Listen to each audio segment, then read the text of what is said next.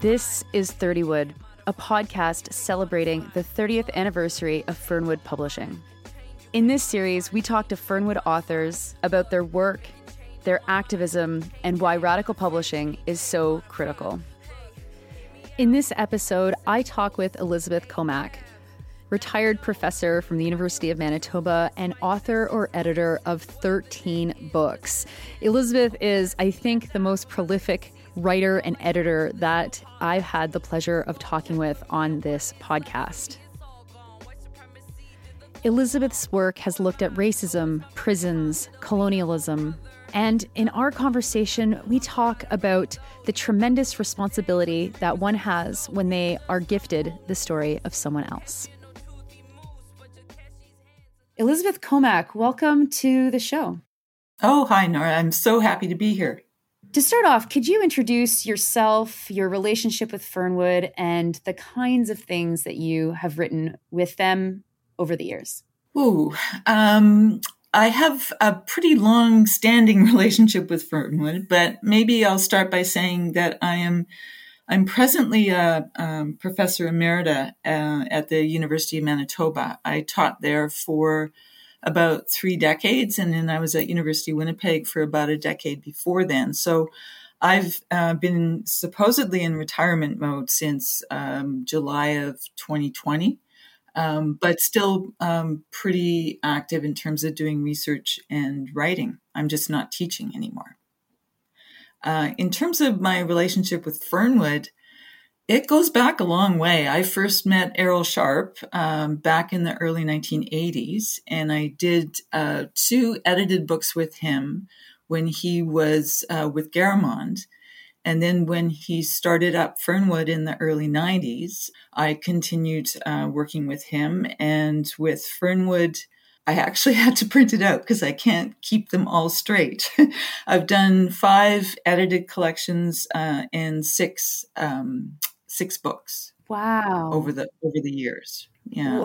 that that is incredible, and I don't know how many of our listeners have ever written a book or have witnessed the process of writing a book up close, but that's an incredible amount of work. I suppose so, eh? Yeah. Yeah. Yeah. Yeah. I'm I mean I'm I'm I'm pretty proud of that. Um I don't sort of think about it a lot, but yeah, it's it's not a bad deal. Yeah. Can you describe uh, those works? What have been the themes in the books that you've written? Uh, what have been your highlight uh, projects? And are you working on something right now? Well, I'm a sociologist and a criminologist by training. Um, most of uh, the work that I've done, I put under the kind of the umbrella of social justice. And so a lot of it is uh, uh, around issues of social inequality, race, class, gender in particular, and the ways in which those um, social inequalities um, feed into uh, the criminal justice system. They feed into legal practice, and so a lot of the work has is been about kind of interrogating what does that look like. Um, but uh, what uh, a, a lot of my work is based upon, though, is interviews that I've done with folks who have experienced all of that firsthand. So one of the um, first um, books of that nature that I did um, is a book called Women in Trouble. And that came out in 1996. And that was based on interviews that I did with women at the provincial jail here in Manitoba.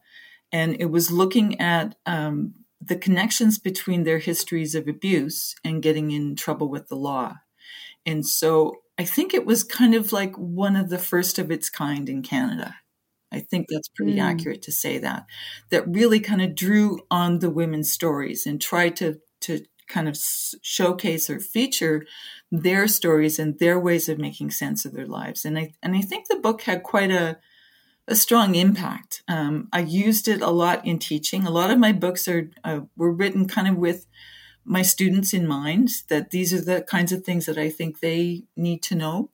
Um, so I kind of continued on in that kind of work. Uh, I did another book that focused on men who were incarcerated. It's called Out There in Here. And that was based on interviews that I did with guys at the Headingley Correctional uh, Center, the Headingley Jail, um, mostly about the violence that they've encountered in their lives and the violence that they've enacted in their lives. Um, I've also done a book called Racialized Policing, which was all around um, at the time, the language was Aboriginal people's encounters uh, with the police. And for that, um, I did some work with Nahanni Fontaine in Winnipeg where we interviewed um, Indigenous people about their experiences with the police. So that's kind of showcased in the book.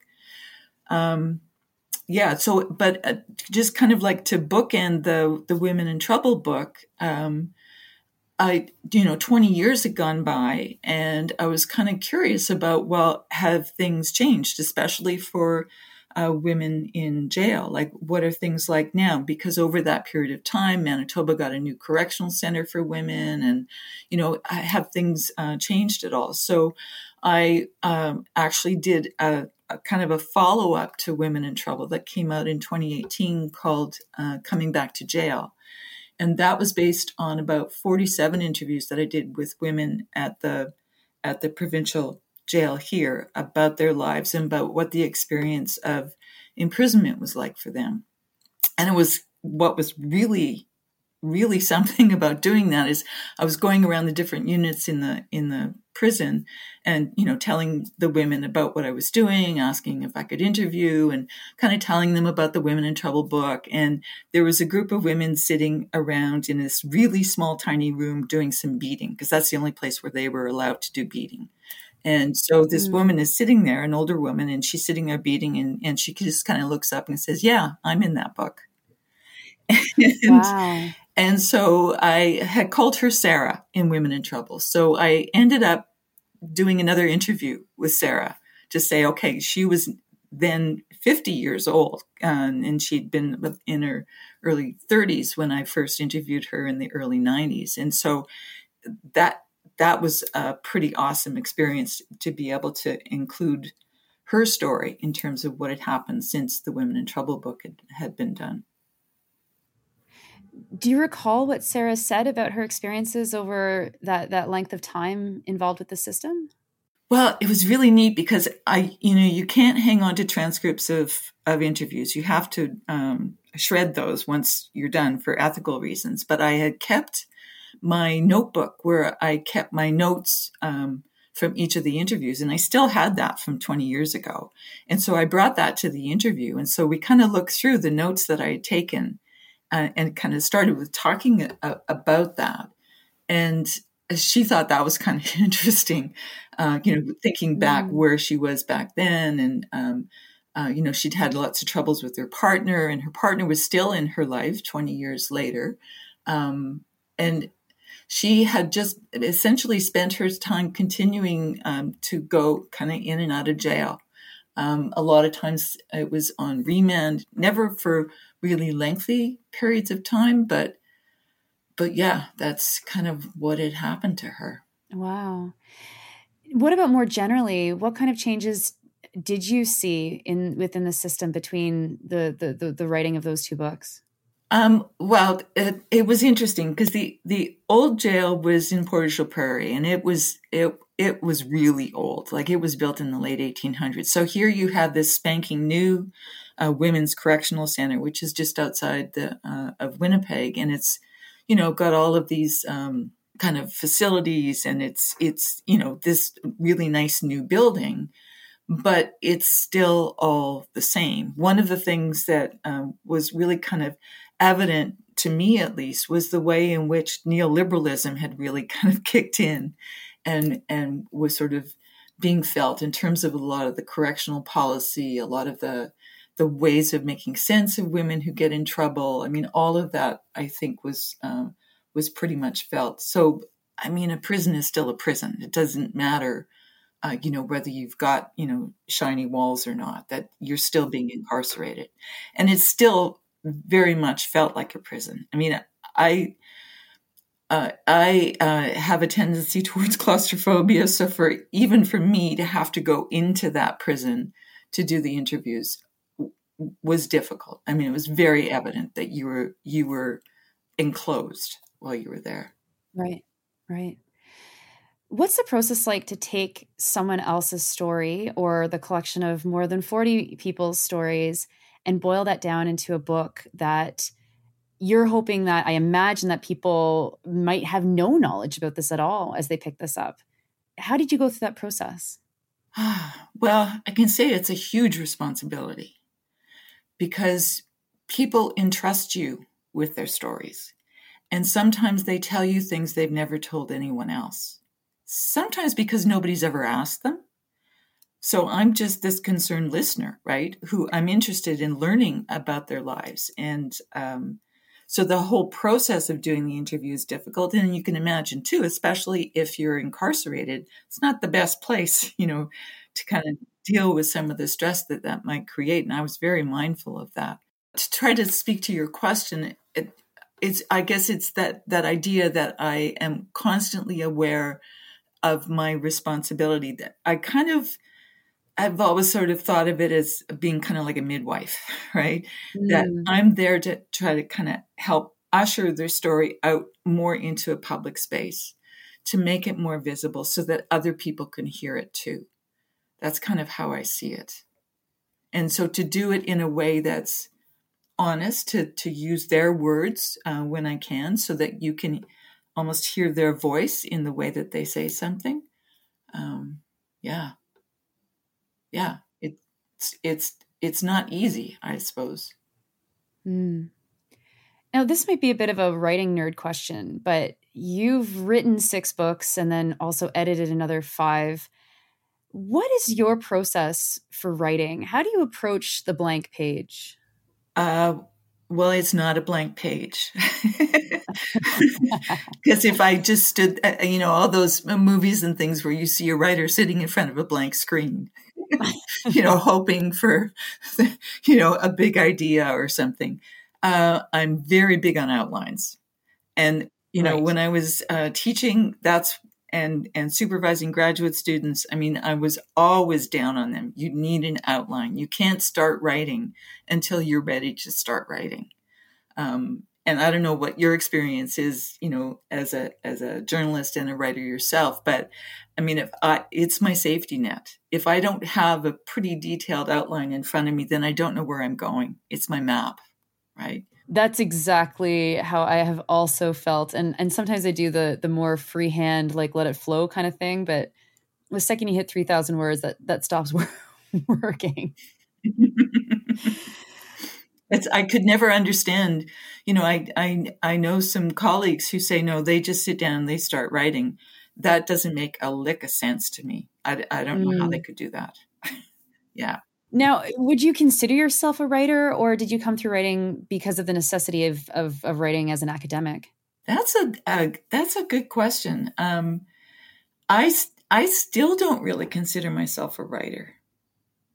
It seems odd to say that, but I I suppose that you know it's kind of like the the public image of the writer. Like, um, I I, I, I think I came to it through being an academic and that that was one of the requirements that you needed to publish as part of your job. And I was, you know, that was something I was always interested in doing. Um, and it took me a very long time actually um, to write the way that I aimed to or wanted to because what what you mm. learn when you go through uh, university and through graduate school is you learn to pick up this really fancy language, right? So that y- you really are, are only intelligible to other people who know the same language. And I've always tried to resist that in my writing. I've always tried to make it as accessible as I could. Um, and in part because I had a student audience in mind for a lot of my writing, and I wanted to be able to explain things to them in a way that I thought they could understand more easily. But, but yeah, I, I've had trouble sort of seeing myself as a writer, but I guess I am. Yeah, yeah I mean, after six books, I think uh, I think you can reasonably uh, call call yourself that. And and you're working right now on a next book. Can you tell us about that project? Yes, um, actually, just this morning I was working on some revisions uh, to the manuscript. Um, this is a book called that's going to be called "Realizing a Good Life," and the subtitle is uh, "Men's Pathways Out of Drugs and Crime." And it, again, it's based on stories, and it's based on interviews that I did uh, with men who'd been in trouble. Um, and this it's a project I started with my friend Larry Morrissette. Um, Larry and I and Jim Silver and um, Laurie Deane had done a book called Indians Wear Red uh, that came out in 2013, which was another one of the Fernwood books. And that one was based on interviews that we did with guys who were involved in um, Aboriginal street gangs. And so Larry and I wanted to continue on with that work because we felt that there was more that we could do. And so we started meeting with guys who'd been either gang involved, they'd been in trouble with the law, um, they'd been, in, you know, uh, involved with drugs and alcohol, and we were interested in in meeting with them over a period of time to to get a sense of you know what were some of the challenges and the struggles they were encountering. You know, most of the guys that we met with were indigenous you know what what had their lives been like? Um, um, you know and, and to get a sense of how how is it that they're able to move forward and try to realize a good life? Sadly uh, larry passed away quite suddenly um, back in 2016 and so i'd been meeting we'd been meeting with uh, these guys and um, we decided the way to honor Larry would be to continue on with that work. So it kind of went over a five year period. So I had in total like 113 transcripts or something of all these meetings. And so that's what I've done is to build this book around the stories told to me. And five of the guys in particular, over that period of time, managed to maintain sobriety. Uh, they kind of move forward in their lives. They were getting uh, work, they were supporting their families, and so they feature fairly prominently in the in the manuscript. Uh, and there's there's 23 guys altogether that I met with, and so telling their stories. When you first met with them, uh, how did they uh, receive the pitch? Like, how did they how did they receive this idea that this would be eventually part of a book? I thought that I think they thought that was kind of cool. Um, you know, mm. uh, and especially the five that really stuck with it over a five year period. Um, they actually were very intent on being able to tell their story because they thought it might help other guys who are in the same situation. And that's true for a lot of people that I've interviewed over the years that that they're they they are very willing to tell their story because they think it might help someone else to know that they're not alone, that other people have gone through stuff as well, and that, you know, you can, and in, in this case anyway, you can move out of it, that things can be better. Yeah. What are the kind of uh, public policy interventions or or other social changes that become evident as necessary throughout the process of reading this book? You know what it really boils down to? And it, you know, sometimes you know things, but it kind of hits you in a different way. You know, I start the book off talking about, you know, what does realizing a good life actually mean? And um, and I and I walk through how realizing a good life is going to be more challenging for some people given the social inequalities that exist. And so I provide all these statistics around poverty and homelessness and precarious work and and all of that what all of that, it seems to me, this was my little insight, what all of that really signifies, the, the, the, the stats that we have on the extent of social inequality in our society is that we're a society that doesn't really care. That's what that represents. And what what it boils down to for a lot of these guys is that they they need to care uh, and they also need to be cared for. And we also need to care about them, right? So it's that notion of care that I think kind of encapsulates the gist of it. Mm. And I imagine colonization looms large as well in uh, in the background in these stories. Oh, definitely. Yeah, yeah. Uh, you know, a lot of the guys uh, have parents who were uh, survivors of the schools and Uh, you know, a lot of them are living in Winnipeg's inner city, which is a very racialized space. Um, yeah, very much. Recently, there was an article that I'm sure you saw at CBC uh, Manitoba or CBC Winnipeg that um, that told the story of of you know crime in the downtown through the eyes of residents who are just fed up and this is not their Winnipeg anymore. And there was a lot of reaction to this, uh, obviously, saying that this was a frame that was dehumanizing to the people that live there uh, and was falling into tropes and this kind of thing. And as you're talking, I was thinking about this article and I was thinking about the role that radical publishing plays in Canada. Can you talk about why it's been so important for you to to publish with Fernwood? Uh, critical books for critical thinkers. you know, that's what it boils down to. Um, and I I actually made a very conscious choice to stick with Fernwood over the years. It was a political choice on my part. Um, you know, academics are supposed to publish, and a lot of academics have this idea that, well, for whatever they publish to really count, in academia, it should be with the multinationals or it should be with the university press or, you know, that they've got this idea that that to go with a an independent um, pu- publisher like Fernwood somehow isn't as reputable. I'm not sure, or it's not going to get them promoted, or I'm not sure what their their sense is. But I certainly, in making that choice to stick with Fernwood, um, this independent left publisher over the years, it's certainly never hurt my career. I mean, I was promoted to full professor. They made me a distinguished professor. Um, I'm now distinguished professor emerita. Like I, you know, it didn't hurt me at all. Um, so from that vantage point, um, I, I, think it it was really important.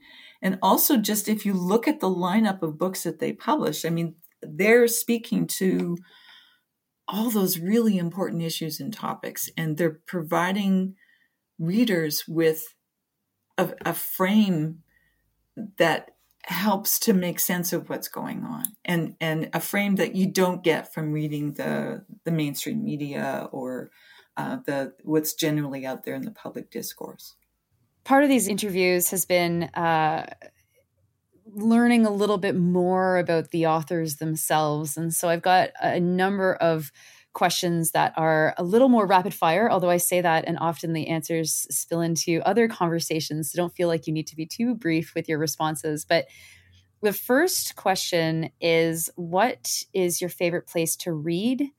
And what is your favorite place to write? So, two questions in one.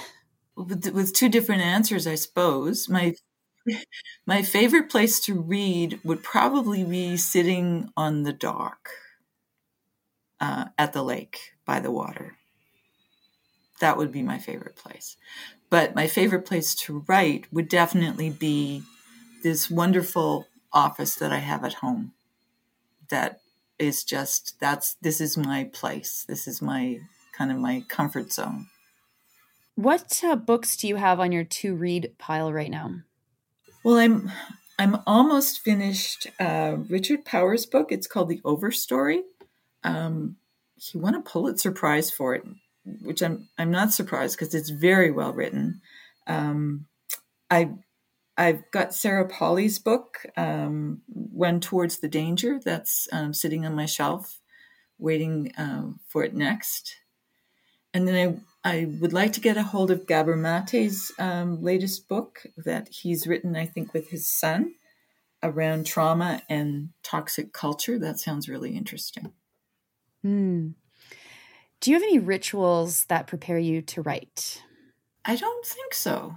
I don't think so. I mean, it used to. I used to burn incense. Uh, that just to kind of create, thinking maybe that's going to help. Definitely coffee. um, I mean, one of my favorite things to do is to get, I usually get up like around six in the morning and I, you know, will uh, get a cup of coffee and come to my computer. And, and that's kind of like my favorite time of the day uh, to work on something is first thing in the morning. What are you doing these days for fun? That's pretty easy to answer. Um, hanging out with my granddaughters. Um, they are two and almost five and hanging out with with smaller people like that is just awesome because you know whether you're spending your time blowing bubbles or reading books or playing hide and seek or whatever it might be it's like everything else just disappears and you're just there in the moment. Mm. it's wonderful. Has that given you the uh the desire to write children's books? Uh no like i like i said i'm not a writer. Um i don't think i'd have the skill for that. It always reminds me of margaret Laurence. uh, i remember seeing her interviewed one time and uh, she made the comment when i retire i'm going to become an accountant. Everybody always says oh when i retire i'm going to write a book. It's not so easy yeah. No. No and i'm not sure that margaret did uh, retire. No. Certainly didn't become an, an accountant. Um, what is a book that's changed your life? I'm not sure i could say there's a book that's changed my life um, but if i think about a book that has had a really strong influence on my thinking about the work that I do. Um, you know, one that stands out is a, it's a book by Carol Smart called Feminism and the Power of Law, and it came out in 1989. And it, I always like I love that book, and mainly because it got me thinking about issues in a very different way. I mean, she's a very good writer, but what she was trying to push back against, especially at that time, was that sense that, you know, feminists should go to law. Because if we go to law, we can fix things, right? That the law is going to make everything okay. And she just went, no, no, that's law is part of the problem, right? And so she's got this really good analysis of the way that law deals with issues like rape and sexual assault and, you know, a, a really good critique of that. So she was, um, she came out with this book at a time that I think was really, really important and really significant in terms of a, a movement to try to make transformative change, where she's saying, uh, I don't think that's the route to go, that uh, it's not going to get you what you think it will. Wow, and that would have been obviously around the time of of the fight to to the Morgentaler decision, and uh, very deep debates within the feminist movement about what's the best path forward yeah, it was post Morgentaler, but it was yeah, lots of um, lots of uh, emphasis on um, you know family law, on um, you know the, a lot of the, the sexual assault decisions. Um, you had the battered woman syndrome being recognized by the Supreme Court for women who killed their partners in self defense. You know th- those sorts of things. There was a lot going on at the time for sure. Wow. The final question is Who is someone you look up to? That, you know, that's it.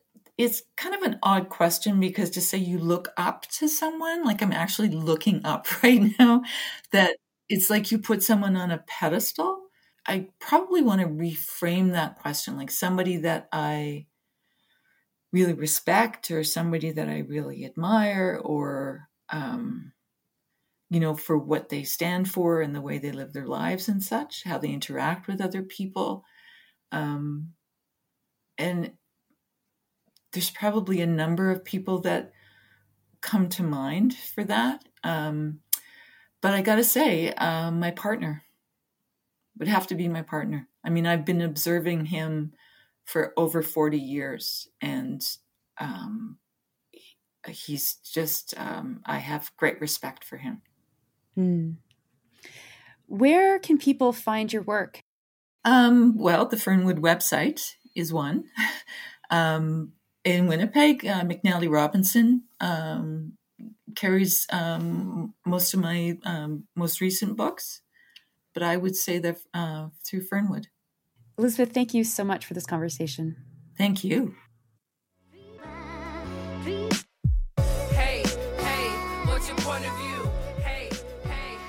You've been listening to my conversation with Elizabeth Comack as part of the 30 Wood podcast series. Episodes come out every two weeks, so be sure to check back to hear your favorite Fernwood authors. 30 Wood is hosted and produced by me, Nora Loreto, with lots of help from the team at Fernwood. 30wood is a proud part of the Harbinger Media Network. Check out Harbinger's radical left wing podcasts at www.harbingermedianetwork.com. Don't forget to like, subscribe, and share your favorite episodes. Many intersectional layers to you, nothing we haven't been through before. They stop me at the border, call me a foreigner, cause I question they.